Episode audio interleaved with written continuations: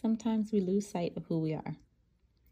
Not intentionally, but because we're women, we're nurturers, we're givers, we make sure everybody around us is taken care of.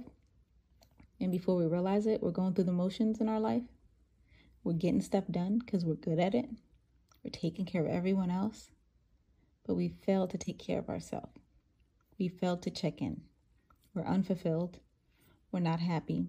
We're no longer present in those moments. It's so routine going through those motions that we no longer embrace the moments.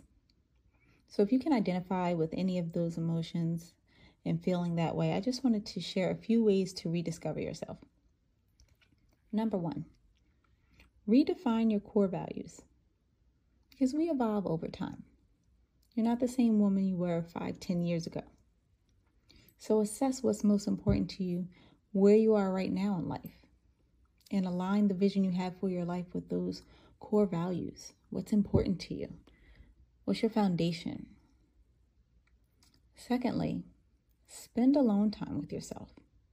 That's void of TV and phone and any other distraction. Quiet time with yourself. Reflect.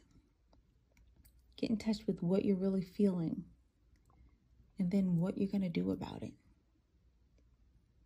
Find a separate area in your house. It may look like journaling, meditation, but make time for you. Time block.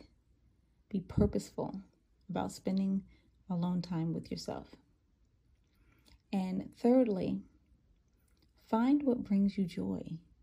Dream again. Harness your imagination. Picture that you're already walking in your purpose.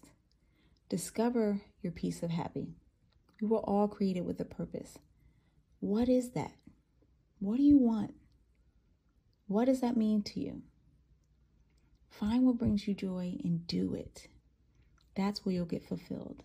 That's where you'll find your happy. That's where you'll find yourself living again and living your life with purpose.